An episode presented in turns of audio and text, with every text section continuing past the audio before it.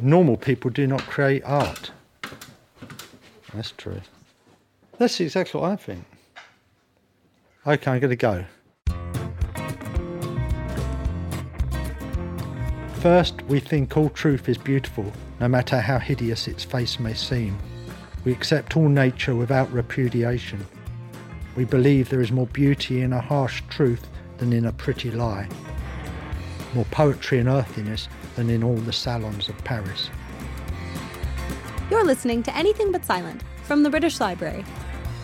In the last episode, we explored the idea of rebellion and DIY culture, from defaced library books to a riot on roller skates. In this mini episode, we've headed to a studio in Kent to talk to a prolific punk artist. Joining the library today is Billy Childish. The concierge as good as the general, the peasant as good as the cabinet minister, for they fit into the pattern of nature and we are woven into the design of life.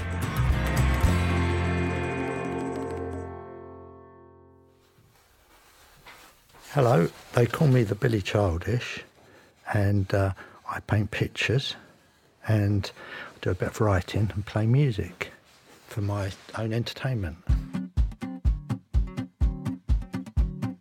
Tie in with the theme of rebellion, I've picked Lust for Life by Irving Stone. I think that's his name.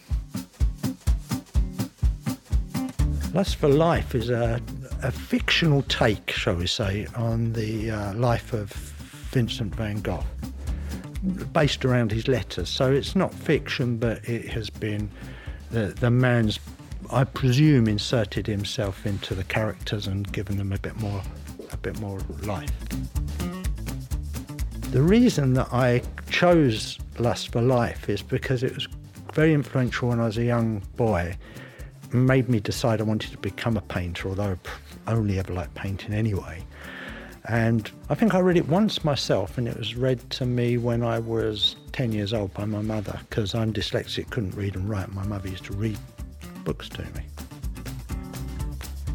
I remember after it being read to me, I said to my mother, That's what I'm going to do.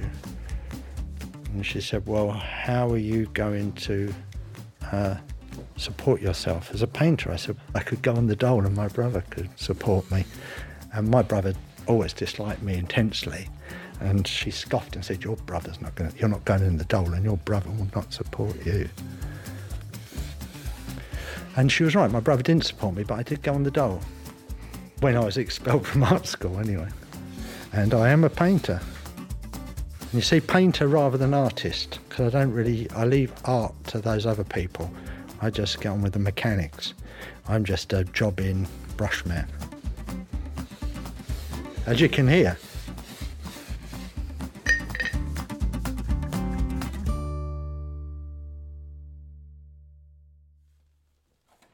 One of the characters that really got to me in Lust for Life was uh, uh, was Paul Gauguin. And Gauguin, if you look at Gauguin's pictures and the way he interacts with Vincent in Lust for Life, though some of it may be fictional, it's based on Gauguin's character pretty well known. And uh, you can see that Van Gogh is painting what he sees in front of him through his own filter, admittedly. But if you look at a picture that Gauguin's made at the same time, you that it's all about Gauguin. And Gauguin's the dramatist, strangely, whereas Vincent is very uh, uh, almost naively sentimental, but his naive sentimentality doesn't come through in the pictures, which is really bizarre because he's got this real strong feeling, humanity, which is sort of like quite sort of intense, and why he loved work by Millet and people who've got a lot of sentiment in their work. And Van Gogh very rarely shows, it really comes through in his art. So somehow something stronger and more powerful emerged. But the, the scenes between Van Gogh and Gauguin, I suppose, are the most dramatic and the most fun. I mean, maybe if Irving Stone wrote it now and had Gauguin lop off Vincent's ear with his sabre or with his uh, fencing sword, which some people say was probably what happened. One thing I like about Gauguin, he's good at boxing, he's good at fencing. And is it Caravaggio who was good with a sword as well? See, they should, at art school, they should teach fencing and boxing for sure, toughen them up a bit. less of this conceptualism and more more more brutish pursuits. I was always told that I had far too many opinions, especially since I haven't got the education or the background to back it up. It's not actually rebellion, you see, because it's uh, nature, but re- you've got people with rebellious natures. And it's not really rebellion when it's your nature, it's your nature. But it appears rebellious because of the uh, people around who are uh, mediocre um, or uh, got mediocre minds. So they think it's all rebellion. But anyone who's trying to be rebellious is uh, generally a pain in the ass. Does Van Gogh come off as a rebellious character? Yes, he does. He um, understands that he has to give himself to his work and to his pictures, and he's also quite opinionated, gets into a lot of problems with his father and those who surround him, and arguments with other artists on what he believes is the truth. And he was also quite outlandish in his. Uh, he was told off a lot for the way he dressed and not being a nice middle class boy.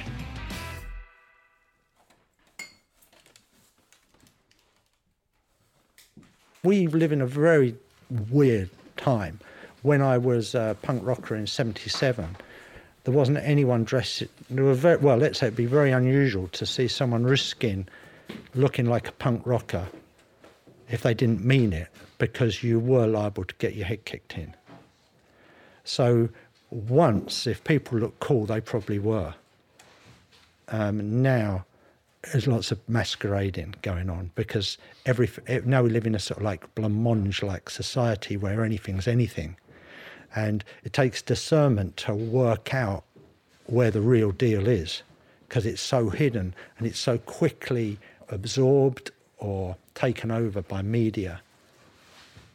You know, any outsider thing, especially if it's crying to be recognized, is just demolished on issue.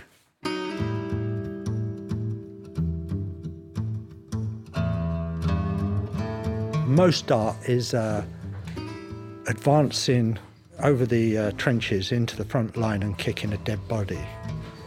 And the ones who go first, first mouse, they're the ones who get killed. So um, there's very little bravery and very little integrity amongst artists, but we shouldn't hold it against them because the same can be said of estate agents and dentists. Uh, this book changed me because in a way, it's like getting permission or recognition. Like, this is okay, how I feel, and what's going on. I'm not dreaming it. Someone else has noticed this. And I don't believe that art is ascending a mountain or we're going anywhere. I don't think humans are, you know, I think we're going down the drain. But what you have is you've got some people who are brave enough to stand up and proclaim the human spirit. And I suppose Van Gogh's a great example of that.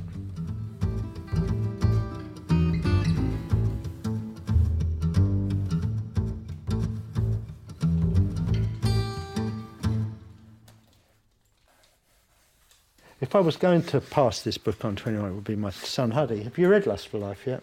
No. You've read. Seen, I've got you watched film when you were young, didn't I? Yeah, that's right. He's not a big reader but I would sort of like, I'd say give it a read.